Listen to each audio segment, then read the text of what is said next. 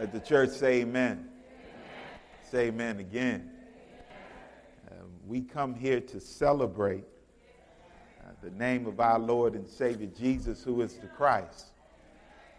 And I think we ought to make joyful noise unto the Lord. Amen.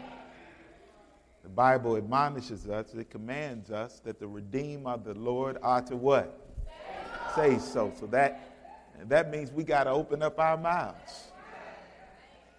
When we say that we know that the Lord will make a way somehow, we say that because in the history of the African American religious experience, we've always done our theology in our music. Can I have a, a get a witness this morning? Because the reality is, when the preacher could not read because it was illegal for him to know how to read, some type of way the Spirit of the living Christ helped him to see that God literally was a big God. So he would say simple things like, you know, God is too high, you can't get over him. He say he's, he's too wide, you can't get around him. And he's too deep, you can't get under him. But really what he was saying is that God is sovereign. And he was looking at the, the providence of God. And so I don't know about y'all, but I'm so thankful that when we come together, we have a rich experience as believers in Jesus Christ, and we have a rich experience as brothers and sisters who have come to know that the Lord will make a way somehow. And He makes that way through the person and work of Jesus Christ. Amen. So I do greet you in the matchless name of our Lord and Savior Jesus, who is the Christ. I thank God for this church. I thank for the leadership of this church. I thank God for you, uh, my brothers and sisters in Christ, especially my brethren here, the elders who are serving faithfully, Nate, Maceo, and Jared, Lord. I just praise God for their community together. Amen. And amen. Give the Lord a hand clap of praise. Shepherding uh, this flock known as Forest Baptist Church. I think the first time I preached here was probably about seven years ago. And so uh, I'm going to preach the same message since y'all forgot. I'm just playing. I'm just playing. But the first time that I came here, it was seven years ago, and the Lord is still taking care of His church. Amen? Because the church is in the Lord's hands, and that means that nothing can cause her to falter. And that is a good thing. Amen? Amen. Well, this morning, uh, I want you all to turn with me uh, to the book of Ruth. Ruth chapter 2. Ruth chapter 2 will be our study this morning. I won't read all of the verses, but it will be my desire this morning to highlight uh, significant verses from this entire chapter, but we won't read the entire chapter. We'll just read verses 1 through 7 in the book of Ruth. And I'll read from the New American Standard Bible. When you have it, just say amen. If you don't have it, say wait up.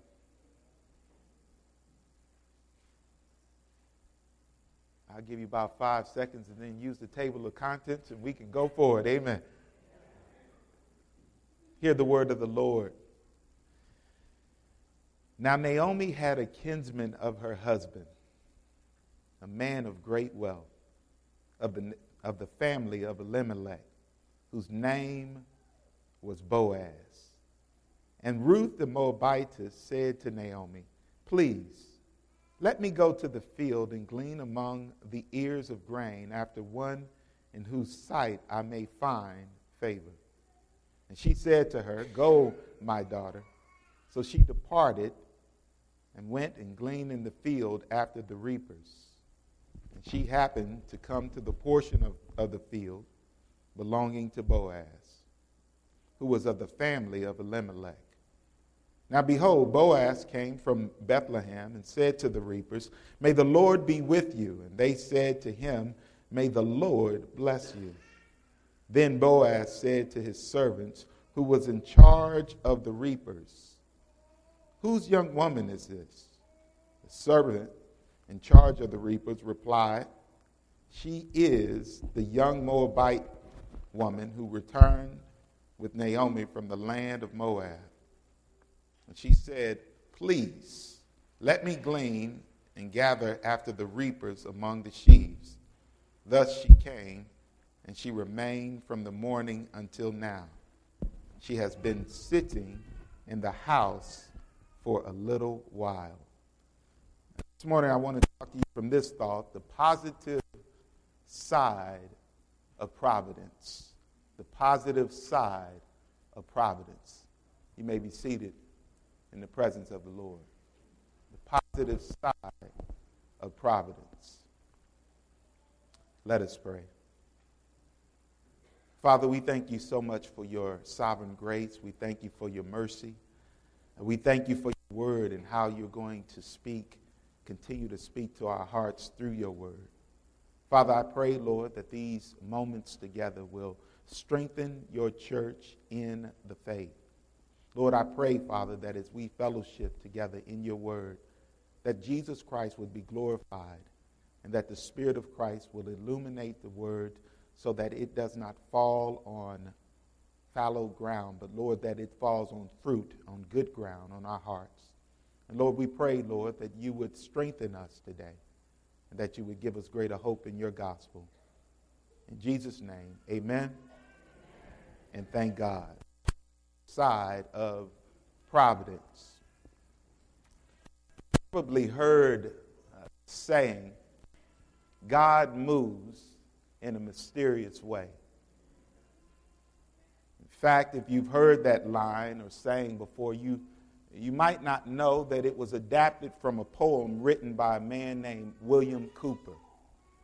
The title of that poem is God Moves in Mysterious Ways, His Wonders to Perform. It goes on to say that he hides his footsteps in the sea as he rides upon the storm deep in unfathomable minds of never failing skill. He treasures up his bright designs as he works his sovereign will.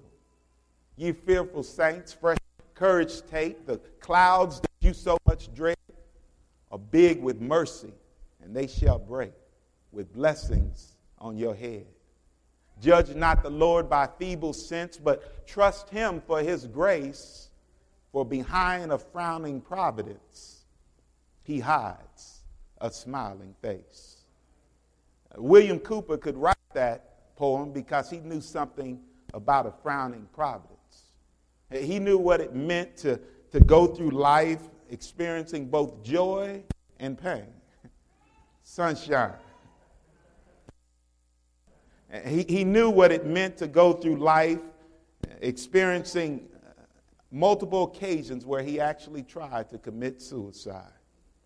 Each time God sent someone to deliver William Cowper from his own hand, and he experienced the mercy of God each time he allowed a difficult providence to cause him to want to cash in all the chips. In fact, Cowper eventually found grace through the eyes of a man by the name of John Newton. John Newton, as many of you know, wrote uh, the famous Amazing Grace. How sweet the sound that saved a wretch like me. I once was lost, but now I'm found blind, but what? Now I see. But John Newton could write those words because John Newton, at one point in his life, was a rebellious hellraiser. Now, I know we don't have any former hellraisers in this house. So let me just speak as one who was a former hellraiser. But Jesus Christ saved John Newton gave him a vision for life, a vision for the imago Dei, or the image of God in all people, and showed him that his desire to enslave Africans and to place them on slave ships as a slaver was a desire that was not wrought from the mind of a holy God. And he repented of his sins. He repented of his uh, alcoholism. He repented of all these things. And, and the more he studied God's word and the more he communed with other believers in Christ, the more he saw that the only reason why he was saved was because of God's great grace. In fact, when you think about the grace of God, one writer said that grace is nothing more, G R A C E, than God's riches at Christ's expense. Isn't that true about grace? That we receive grace not because we deserve it. We receive grace not because God saw something good in us, but we receive grace because God looked through the telescope of time and said to you and said to me that I'm about to make you alive so you can start living like you're supposed to be living. See, the same grace that keeps us and saves us is also the same grace that gives us the ability to walk in the newness of life and to live life in light of His beautiful providence, though it is sometimes high and it's sometimes low. Because the providence of God has good days and the providence of God has weary days. That's why when we hear those songs, we, we get to shouting, don't we? I've had some good days. Y'all, y'all know the song. I've had some hills to climb. Y'all, I ain't the only one who heard that song. And we start shouting because we, we know that in our life there has been highs, there has been lows, there has been stars, but there's also been scars. But the God of the Bible did not leave us alone when we were in the midst of the valley. Some of us, in fact, want to accept a God who, who only dwells on the mountaintop but can't come with us in the valley. But if you want to accept the God of the Bible, you must accept the God who knows how to control the mountaintop experience, but also to walk you through your valley. You see, Cowper had days of delight and days of disappointment. He knew the, the thrill of victory, and he also knew the agony, agony of defeat. And I'm sure, I'm absolutely positive that you know what I mean when I say the thrill of victory and the agony of defeat. You've experienced pain and shame and guilt in your life, just like I have, because we live in a fallen world. Everyone under the sound of my voice this morning knows something about brokenness because if you live on this side of heaven, you must know something about bro- brokenness because sin has entered into the world. But I got good news for you. There's something that God has given us for our brokenness, and that is the broken Jesus Christ, who went to the cross so that you and I might have life through him and have life more abundantly. I got good news for you that when you read the Bible, the Bible is designed, beloved, to point us to one who literally was bruised on our behalf and received our pain so that we would never experience eternal torment and the absolute wrath of God. I got good news for you that everything we read in the Bible points to Jesus. And it's no different here in the book of Ruth. You see, this morning, beloved, we're going to eavesdrop in on two women who experienced that frowning providence that Cowper talked about. As you know, a biblical understanding of the providence of God basically says that God's providence is both meticulous and exhaustive. Both terms simply mean that nothing can occur in human history apart from God's decretive or his permissive will. Can I preach and teach this morning? You see, when we say that God's providence is meticulous and exhaustive, that means that when God says yes, it must happen. When God says no, it must stop. Amen? It means that even the most wicked thing we see in human history has to seek the permission of God to occur. Even if it's not decretive, it's permissive because God is never on his throne just wondering what's happening in human history. He don't, he don't phone a friend. He, he's never caught off guard if something bad happens in our lives. God always knows what's going to occur before it occurs, and God always has a word for that situation. See, we can't begin to destroy who God is just because we see a different providence. And the book of Ruth is tailored to teach us how not to do that. In fact, it, for those of you who know this book, know that this book is about a woman who is going to experience redemption.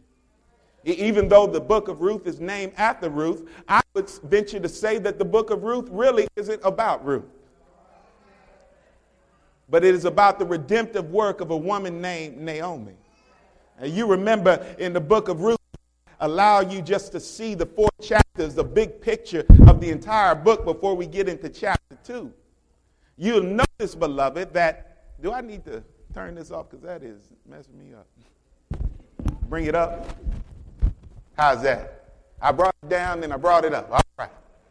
But you'll notice now in chapter 1 in the book of Ruth, if you look at these four chapters, Ruth chapter 1, Ruth chapter 2, Ruth chapter 3, and Ruth chapter 4, you will notice in chapter 1 it opens up with pain. Everybody say pain. In the book of Ruth, the first five verses, you'll see that a man by the name of Elimelech takes his wife and his two sons into the country of Moab because there was a famine in the land of Judah. In fact, they lived in Bethlehem. And, and as you know, the word Bethlehem basically is the combination of two Hebrew words. The first word is Beit, the second word is Lechem. The word Beit means house. Everybody say house. The second word, lechem, means bread. Everybody say bread. So when we say Bethlehem, we're basically saying the house of bread. But in chapter 1, it says that the house of bread was without bread because there was a famine in the land. Are y'all walking with me this morning? And so in chapter 1, we see that famine was in the land, and Elimelech takes his wife and his two sons, Mahlon and Chilion, to this land called Moab in order to try to provide for them in the midst of famine. Now, some argue that Elimelech was probably wrong to go to Moab because God says in the Old Testament, don't enter into the land of the Moabites, even if you think things ain't right, all right? That's the Ebonic translation right there.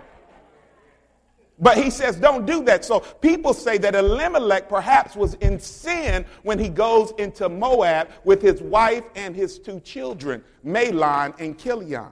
But you got to know something about Mahlon and Chilion. And here's what it is Mahlon's name literally means sickly. His brother Chilion's name means frail. Can you imagine growing up and that's your name? Fritz, sickly, and frail. Hey, what up, sickly? How you doing, frail? Oh, I'm not feeling well today, right? But the text says that they were sickly and frail to say something about how they were born in their neonatal stage as infants, right? So these individuals were sickly and frail. They were named sickly and frail because Naomi probably had to take care of these boys, knowing that if she did not provide sustenance for them, that they were going to die before they reached the age of one. You see, Naomi didn't have that Gerber, y'all. She, she, she couldn't order up some Similac, could she? No, Naomi had to give them the, the milk from her breast. So those sickly and frail boys were close to her breast. And she nurtured them. Naomi had to take the meat and eat the meat and chew the meat up and then put the meat in their mouths. She didn't have the Gerber, y'all. Somebody knows something about that, don't you? Y'all remember Big Mama doing that? I know my Big Mama did it. I was like, mm, give me some more. Give me some more. But Naomi probably did the same thing. And now you have these two sons, sickly and frail, and they have married wives, Orpah and Ruth, and they are with these wives for 10 years. And the text says in chapter 1 that Elimelech, my God is king, that's his name, sickly and frail, died. Do y'all see the tension in the text?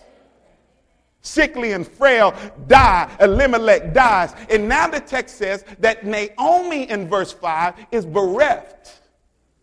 She, she has nothing. She knows nothing but pain because now the very persons that she placed her confidence in for sustenance, for life, now are gone. There's sorrow and tension in this text. There's, there's, there's not rejoicing at this point in the text. But then you see verse 6 in chapter 1 and something happens.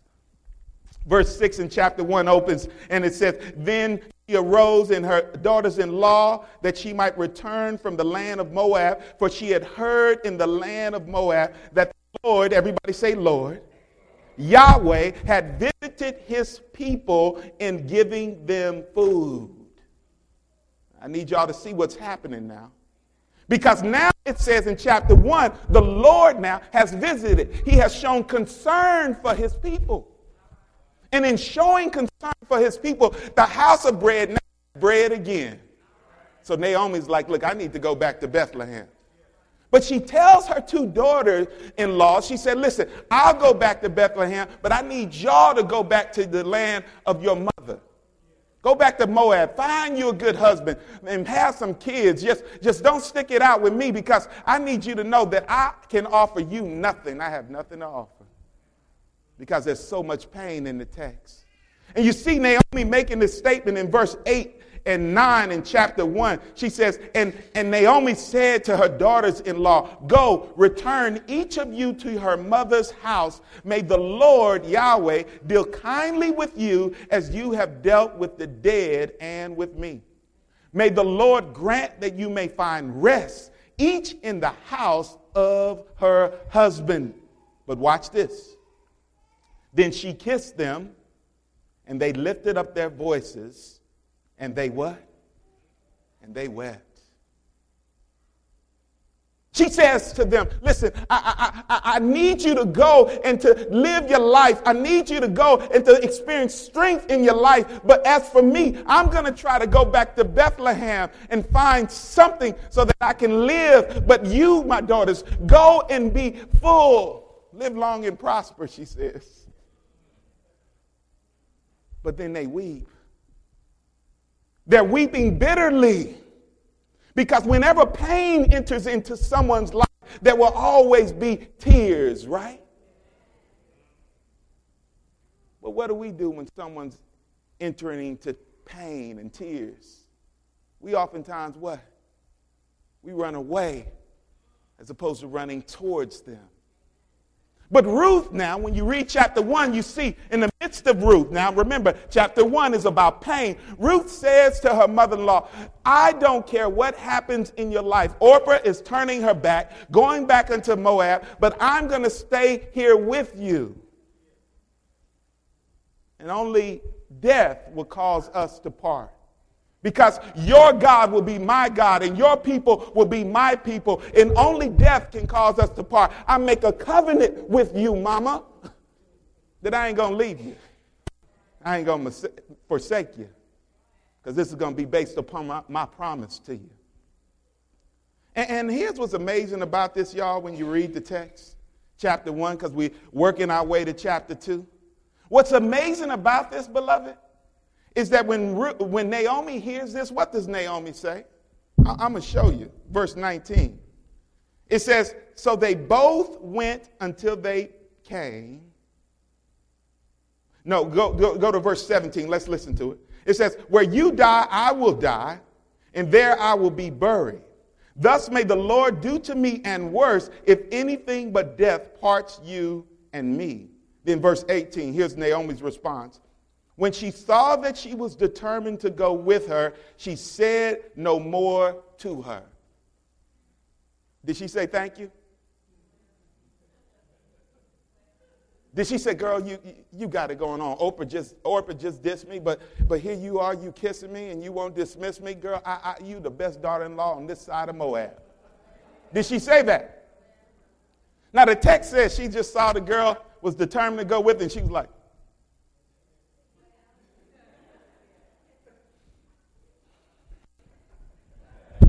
Y'all know that's what people do when they're broken and in pain, right?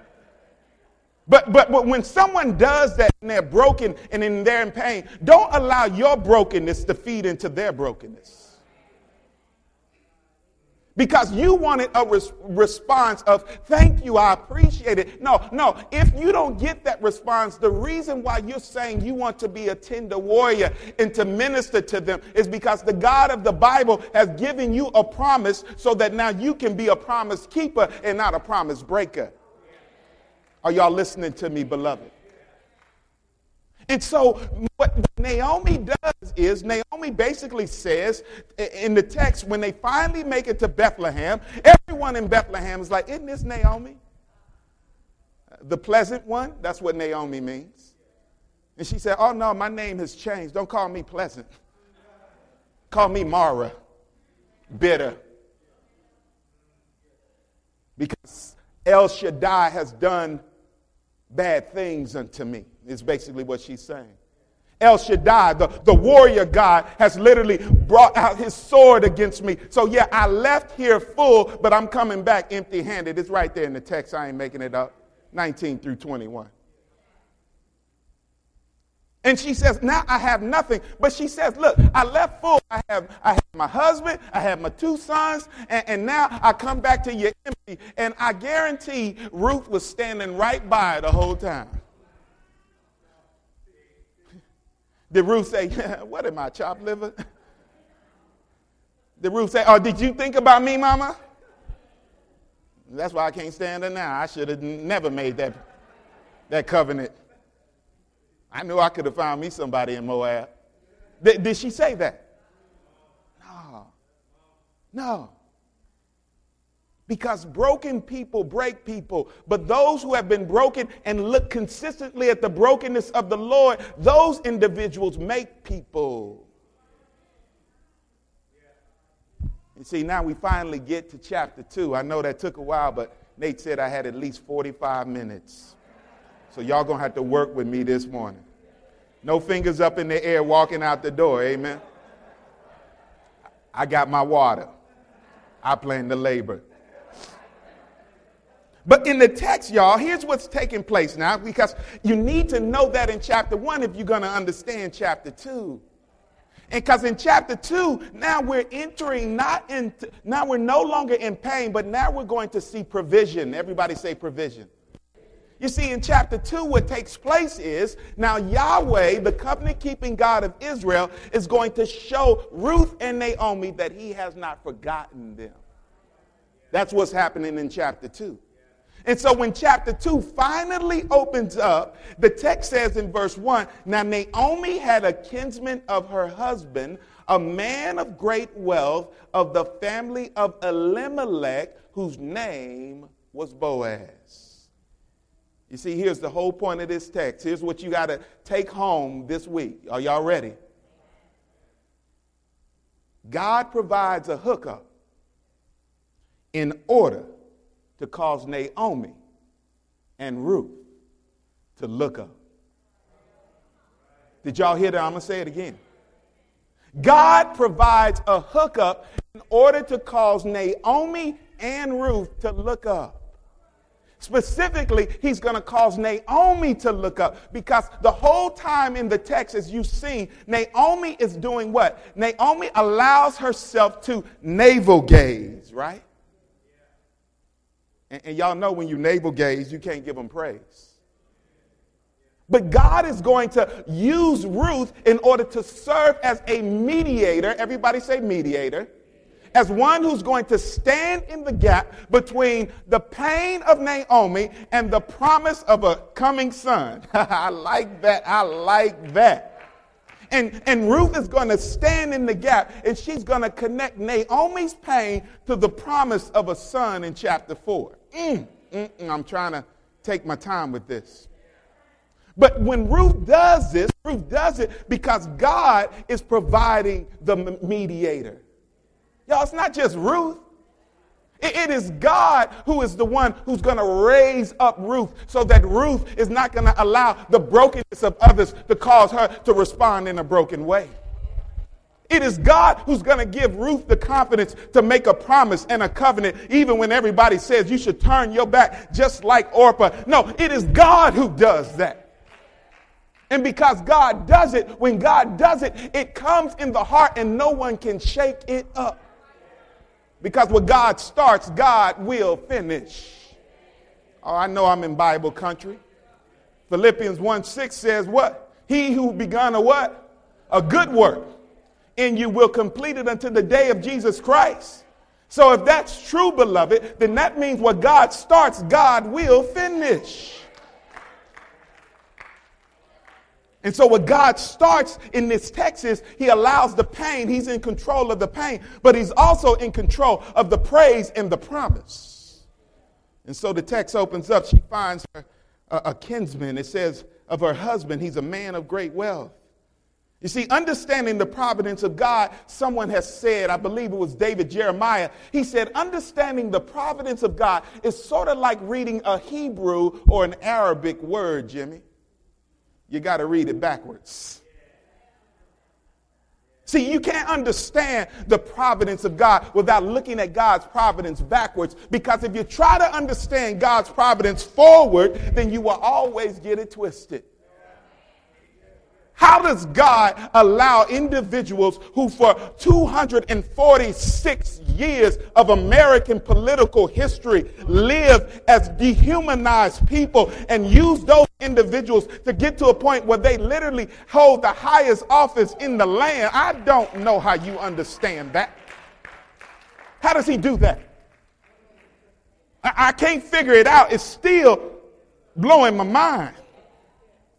But, but when you read it backwards, you say, because God is a gracious and a merciful God who is more concerned about people than you and I will ever be. That's how. So it, it's not about nation state politics. It's not about American political history. It's not even about our own individual ethnic groups. No, it is about pointing pain to the one who's the true sufferer, and that is Jesus Christ, in order to really experience life as a Christian. And so it, the text shows us that now God is raising up this man of great wealth. Why? Because he is a kinsman redeemer. Now, uh, now, some of you say, well, what does it mean when it says a near kinsman? Well, the Hebrew word goel, translated kinsman redeemer, was basically one who had the right and the responsibility to take care of a deceased relative's property and people. Did y'all hear me? So the kinsman redeemer had the responsibility, if a close relative died, he had to step up and say, you know what, I'm going to take care of this uh, widow, I'm going to take care of her children. And everything that I take care of will not belong to me, but it will belong to them and to your memory. See? Now, Ruth says, as you look at the text, the text says in verse 2 And Ruth the Moabitess said to Naomi, Please let me go to the field and glean among the ears of grain after one in whose sight I may find favor. Everybody say favor. First time I heard this text preached, a long time ago, I heard a man say, favor ain't fair. and I said, you know, that's true. Because favor is never fair because none of us deserve his favor. So if you think favor ain't fair because uh, you deserve it, then you still don't favor. No, favor ain't fair because none of us deserve his favor. And if he shows us favor, the only thing it should create in us is humility. Why are you showing me this favor? Well, why are you showing me this mercy? Because when you experience the favor of the Lord, you will be just like Ruth as we read this text. She falls before Boaz and she says, I can't understand why you're doing this. You see, he says, Please, she asks, let me go. She humbles herself, Ruth does. She humbles herself to her mother in law. And in humbling herself to her mother in law, she basically says, Let me go glean in the field and see if I can find kindness or favor amongst anyone who might be there. You see, God provides a mediator for Naomi in, in the person of Ruth. But in verses 2 through 7, we also see that Ruth humbles herself in order to bless Naomi.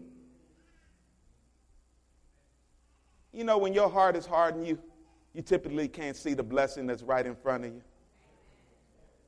It's right there in the text. When your heart is not looking at God's providence and His sovereignty, the blessing could be right in your face and you'll never see the blessing. But the question is why? Well, I think the answer could be because we're not looking through spiritual eyes, but we're looking through a secular orientation. You say, Well, help me with that, preacher. What do you mean when you say secular? Well, I'm glad you asked. Here it is. Y'all stay with me. I only got 15 more minutes, maybe 20. But the word secular basically means is derived from a Latin word saeculum. And the word saeculum basically means this. Watch this. It means one who lives life closer to time as opposed to eternity. Literally.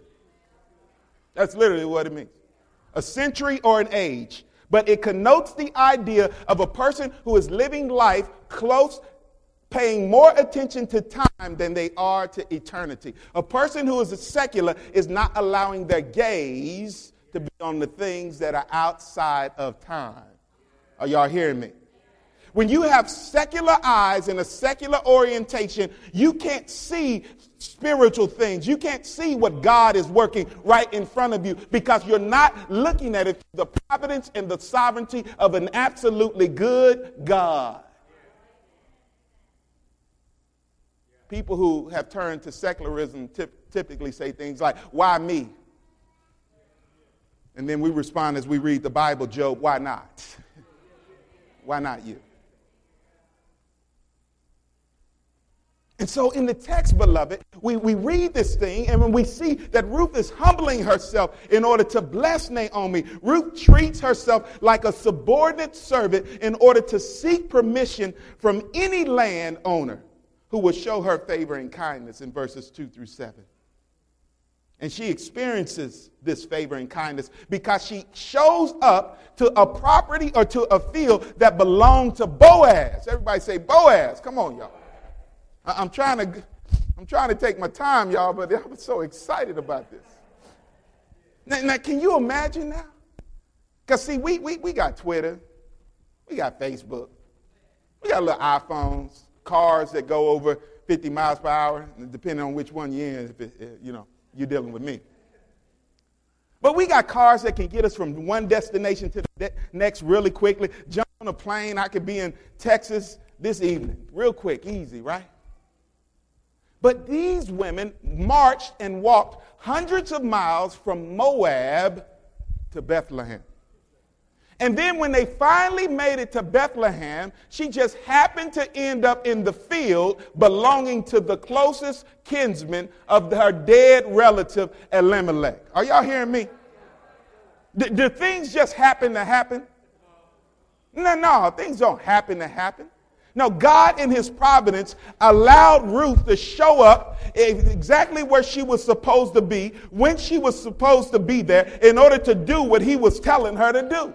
Because God, in his providence, when he allowed Elimelech and sickly and frail to die, knew he was going to provide for Naomi through Boaz because Ruth would say, I'm going to submit to you and I'm going to do whatever needs to be done to bring about God's purposes.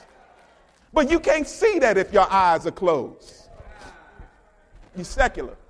I, I can't see that. What's that? Oh, I don't like that. Open up your eyes. That's how he works. And she shows up in this field because we know that things just don't happen to happen. This is God's providence, not coincidence. And so as the text pushes forward in verses 8, in verses 8 through 16, beloved, here's what happens. God shows favor or kindness, we can use the words interchangeably, to Ruth through Boaz. Now that's important. Now that's really important. Because remember, the whole point of the text is a mediator. Everybody say mediator. Stay with me, beloved. Stay with me, beloved. It's important because if the point of the text is the mediator, and the first mediator is Ruth, and now the second mediator is Boaz, that means that God works his sovereign will through people. Right? So the sovereign God of the universe will use a human being and give them responsibility to serve as his hand and his feet in time. Are y'all hearing me? So then now Boaz is going to step up and Boaz is going to provide for all of these reapers. But the question you ought to be asking is why does Boaz provide for the reapers? You know why? Because he submit to the authority of Scripture. You see, uh, oh, listen, listen. Let me just show you. It's here. I got to show you. It's in the Bible. I ain't, y'all think I'm making this stuff up. I'm not. It's, it's really here. Listen, Leviticus chapter 25. When you start reading Leviticus chapter 25, verses 23 through 34, here's what you'll hear.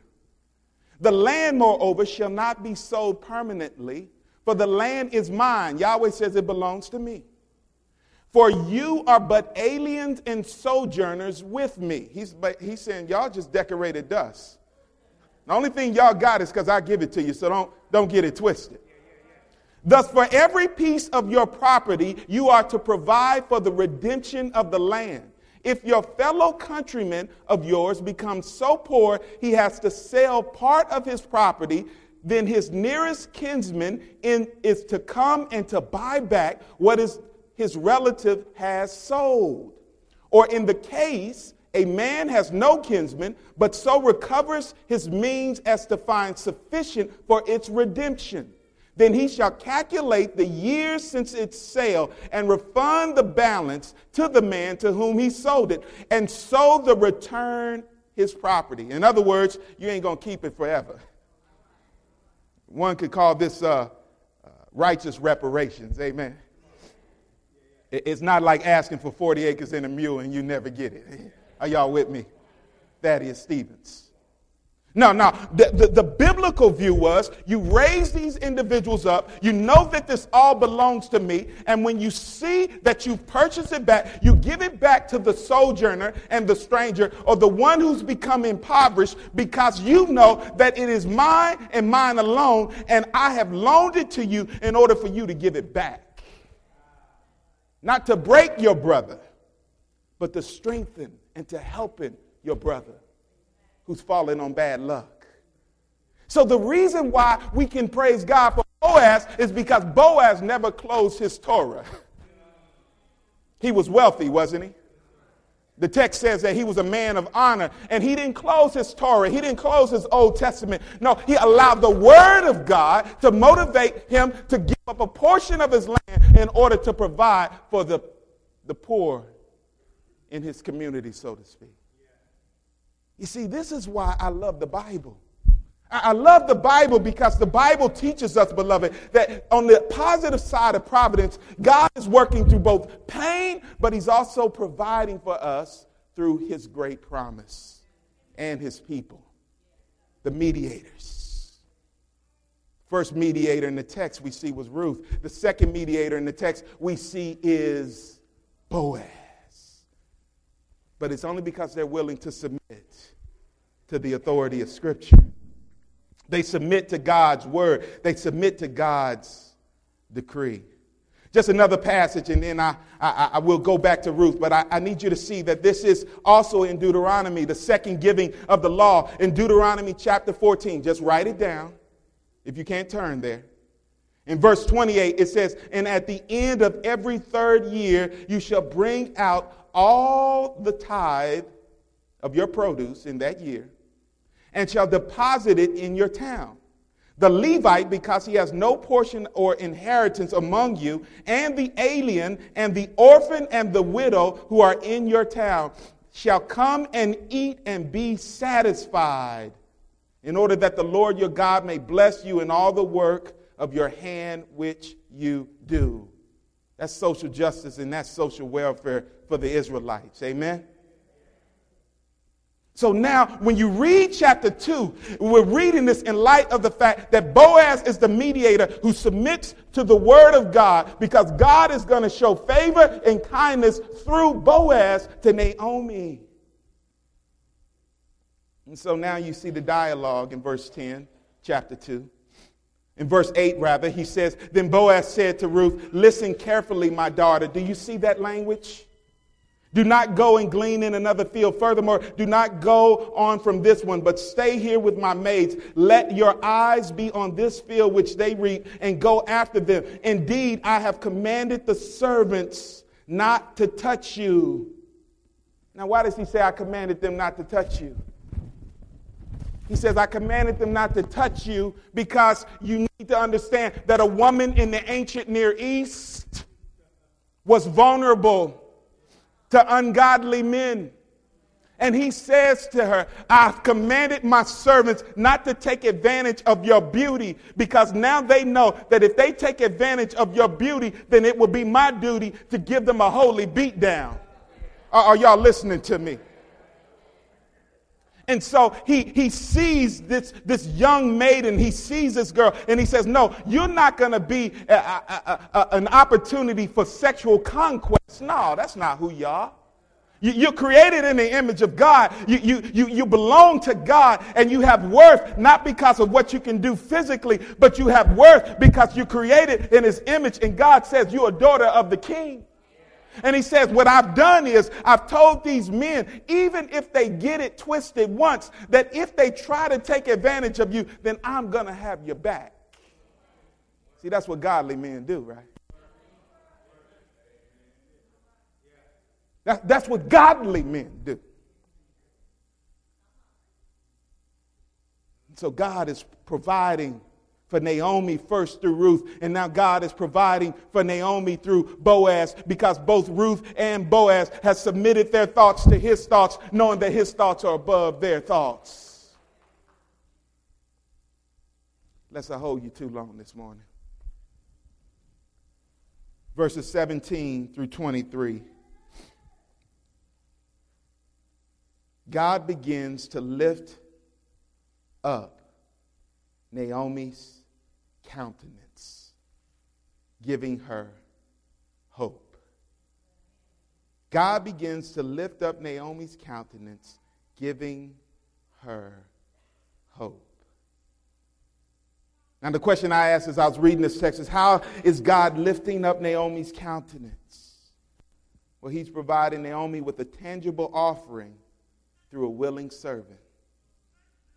Naomi chooses now not to navel gaze. She begins to give God praise because in verse 17, when Ruth returns, God, Boaz has provided for Ruth and he's giving her something tangibly to give to Naomi. And in verse 19, it says that her mother in law then said to her, Where did you glean today?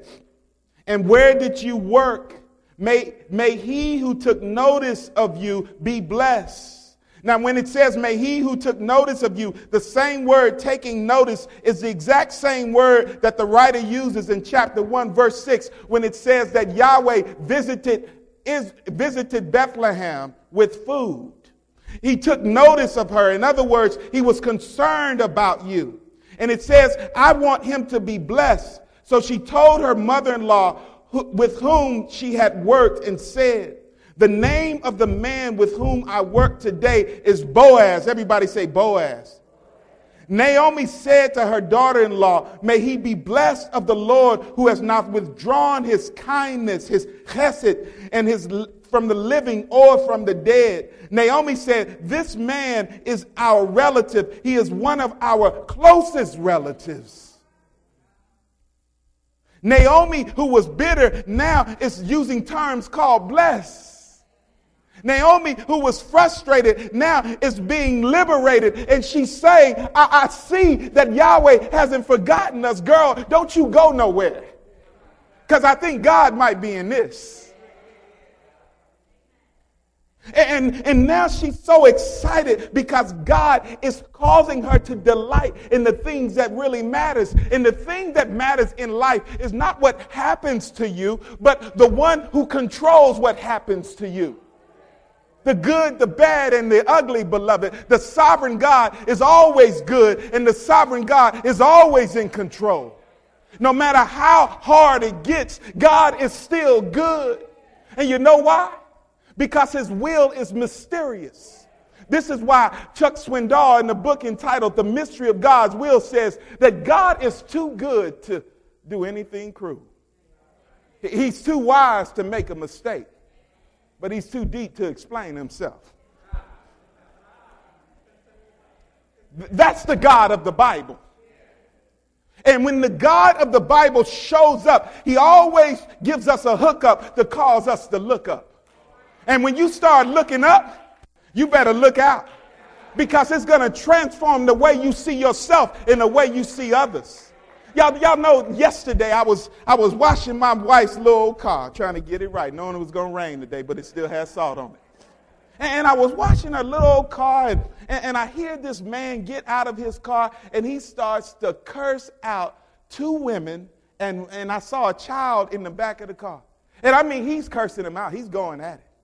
And I won't even bring up the ethnicities. Yes, y'all think I'm trying to create some, you know, uh, race war up in this house. But but but the, but but the man who was he, he was a uh, Caucasian brother. Let me just keep it real. And, the sisters in the car, they weren't Anglo sisters, but they were African American sisters. Notice how I keep saying sisters. I take it both ways. Amen. And so these, these, these, these African American sisters were in the car, and he was cursing them out because they had blocked traffic going into the car wash. Everybody wanted their car wash, but he wanted to leave. And so I heard him cursing them out, and I said, Man, what is going on? Everybody else was frozen. So I walked over to his, his van, and I said, Sir, does it really take all that? And he said, They're doing some dumb. Uh, uh, y'all, y'all can. Bleep, bleep. And I said, Sir, you and I both have done some dumb stuff in our lives, have we not? He said, Yeah, but not that dumb. And I said, Sir, is it really that serious? Because don't you know that you're created in the image of God? And God loves you, and I do too. And He loves them as well. Do you really want to make it this hard? Life is too short. It's not that serious. And he said, You're right, life is short. And he pulls up his, his, his compartment and he shows me a Glock 40. And I saw the Glock. I said, See that? There you go. You take life over something this petty. And he said, You know what? You, you're right. I said, let me, t- let, me, let, let me pray for you, brother. I said, But here's what I need you to understand that, that the Lord wants you to look at this situation and ask yourself, what really matters? I said, but I want to pray for you. And I shook his hand and he said, thank you. And he drove off. And I start washing my wife's car again. But why am I bringing that up? To say that I'm the hero? Absolutely not. Because there was a day where I would have been the one saying, You see? But I realize that unless we, beloved, have the courage to become the mediators as the body of Christ in order to enter into someone's pain and their shame, then we will continue to allow this world to go topsy turvy, chaos. But just in case you want to know what motivates us to do that, well, here's your answer when you and I weren't fit to live, but we weren't ready to die. Before the foundation of the world, a holy God looked at himself. And that holy God looked at his son, Jesus Christ. And he said to his son, He said, Son, I'm going to need you to do something for me. And his son said, What, Daddy? He said, I'm going to need you to die for these sinful people. He said, But all these sinful people, they're not going to look at you and say, Oh, I thank you for dying for us. He said, No, they're going to look at you and they're going to say, Crucify him. He is not the Lord. He said, No, these sinful people are going to raise up their fist against you.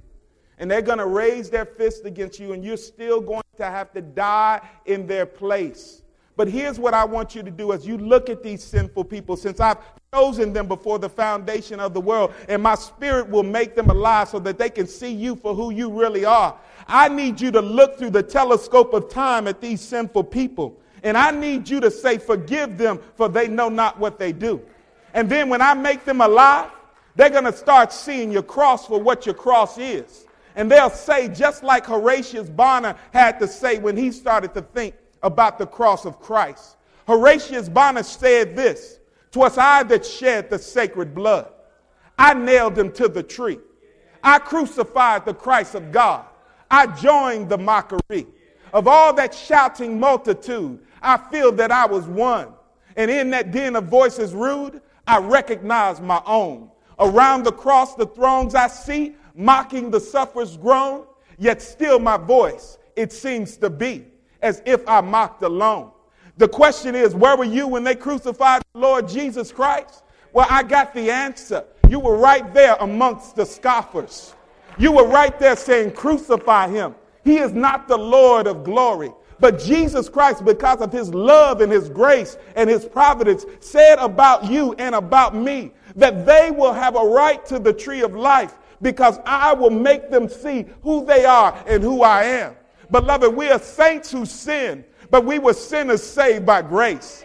And if God's grace has made you alive this morning, you leave this place but never his presence, saying that God has given you a hookup so that now you can look up and you go out looking around for people who need to know Jesus.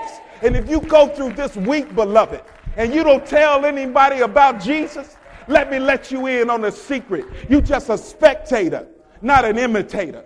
Because Jesus Christ hung and died so that you might live and I might live. So that if we die today, hallelujah, all we'll see is the glory of the Lord. And if that don't motivate you to live and motivate you to give, then I don't know what will. Beloved, you ought to give him praise today because he's on the throne. In the midst of pain, he's leading us to promise. And because he is the holder of the promise, the promise is found in his son. And God says that he'll never turn his back on a repentant sinner. I'm exhibit, exhibit A, you exhibit B, you exhibit C, you exhibit D, you exhibit E.